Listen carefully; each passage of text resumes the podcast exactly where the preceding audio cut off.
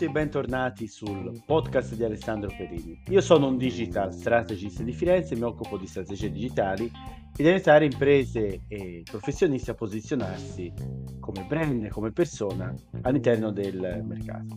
Oggi parleremo di come possiamo trovare nuovi clienti con delle idee a basso costo, quindi come usare gli strumenti video web e del social per trovare nuovi clienti.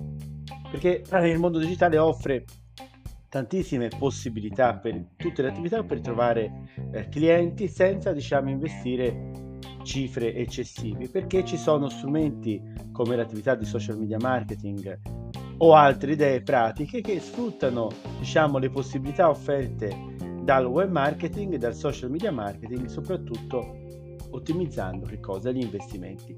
Partiamo dal primo consiglio, il sito web. Il sito web eh, ormai ha dei costi, realizzare un sito web ha dei costi abbastanza accessibili, con strumenti come WordPress o Wix riusciamo a creare siti web anche accattivanti e in tempi relativamente brevi. Cioè, rispetto alla, a qualche anno fa, quando si progettavano siti in HTML, eh, veramente il passaggio è, è, stato un passaggio, a mio avviso, epocale. No? Quindi è possibile con eh, diciamo risorse molto limitate posizionare anche il nostro sito web in modo ottimale da un punto di vista di SEO. Cosa vuol dire? Vuol dire che Google indicizza bene il nostro sito e i nostri contenuti e quando persone eh, effettuano ricerche relative ad argomenti che trattiamo all'interno del nostro sito, probabilmente il nostro sito uscirà nella famosa prima pagina di Google. È importantissima questa cosa, quindi dobbiamo assicurarsi che il sito non solo sia progettato bene da un punto di vista eh, grafico, ma che sia anche ottimizzato e soprattutto sia un sito responsive, ovvero che ha un'ottima visualizzazione per gli strumenti mobile. Ormai, eh, scusate, il traffico viaggia all'interno degli strumenti mobile anche con punte del 90-95% rispetto a desktop. Quindi il sito web rimane a mio avviso ancora il punto principale, la vetrina principale per farsi conoscere e attirare nuovi clienti. Punto secondo sono i social, quindi eh, sfruttare il potere dei social attraverso anche il cross posting, ovvero attraverso eh, la pubblicazione di contenuti su più social, quindi attraverso un piano editoriale digitale ben strutturato, una strategia ottimizzata attraverso la creazione quindi di partiamo da profili all'interno delle varie piattaforme come Facebook, Instagram, TikTok, YouTube, eh, ma anche LinkedIn, quindi tutte eh, diciamo possibilità per aumentare la visibilità del nostro marchio, dei nostri prodotti, dei nostri servizi e consentire quindi alle imprese di trovare potenziali clienti, quindi attraverso quello che viene definito il content marketing, quindi la pubblicazione di contenuti interessanti, coinvolgenti, attraverso lo storytelling. Abbiamo visto all'interno di questo podcast uh, delle puntate dedicate proprio allo storytelling e quindi una strategia efficace può attrarre nuovi clienti attraverso i social, social media. Punto 3 l'email marketing. Anche la, news, la, famosa newsletter non è uno strumento obsoleto come pensano in tanti, ma uno strumento estremamente performante se riusciamo a verticalizzare il nostro pubblico, ovvero a creare diciamo, dei pubblici che sono interessati a determinati argomenti. Faccio un esempio, ho un negozio di sport, ho una newsletter, posso dividere il pubblico per interessi, quindi chi fa atletica, chi eh, è interessato alla bicicletta, allo sci, al nuoto e inviare newsletter dedicate a quel singolo interesse. Ho un pubblico che ha figli, un pubblico che non ha figli, un pubblico alto spendente, cioè quindi posso creare dei messaggi personalizzati attraverso la verticalizzazione del mio database. E questo è estremamente importante, come è estremamente importante favorire la cancellazione della newsletter.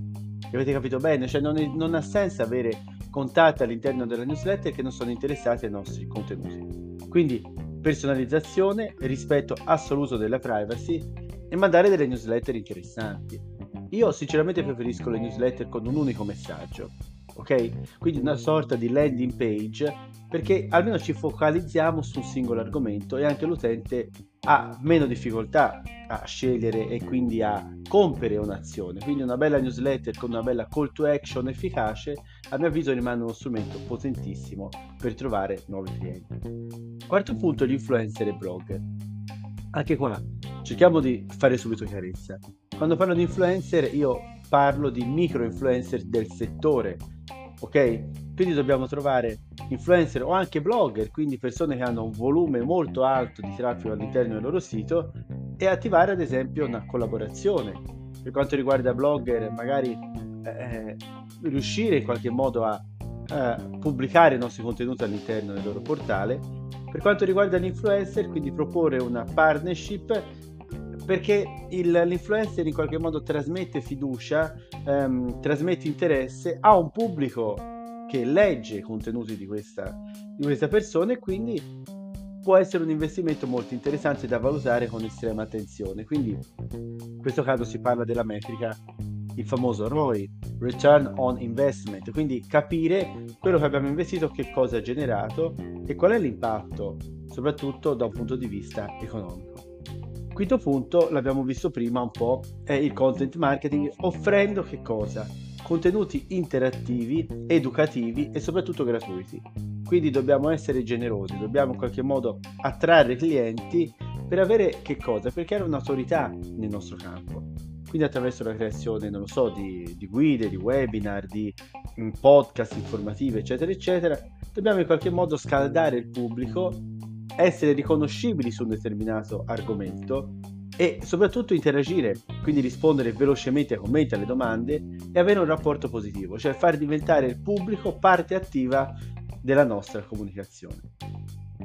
Eh, l'altro punto molto interessante da valutare quando si parla di investimenti è capire appunto l'ottimizzazione del nostro budget.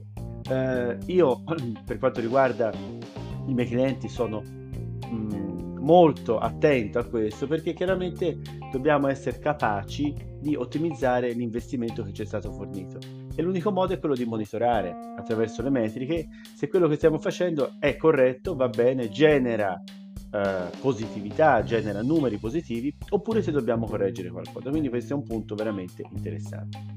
Io vi ringrazio per avermi ascoltato, vi invito a leggere il mio blog aleperini.it, ad iscrivervi alla newsletter e come dico sempre ci sentiamo alla prossima. Ciao a tutti e buona giornata.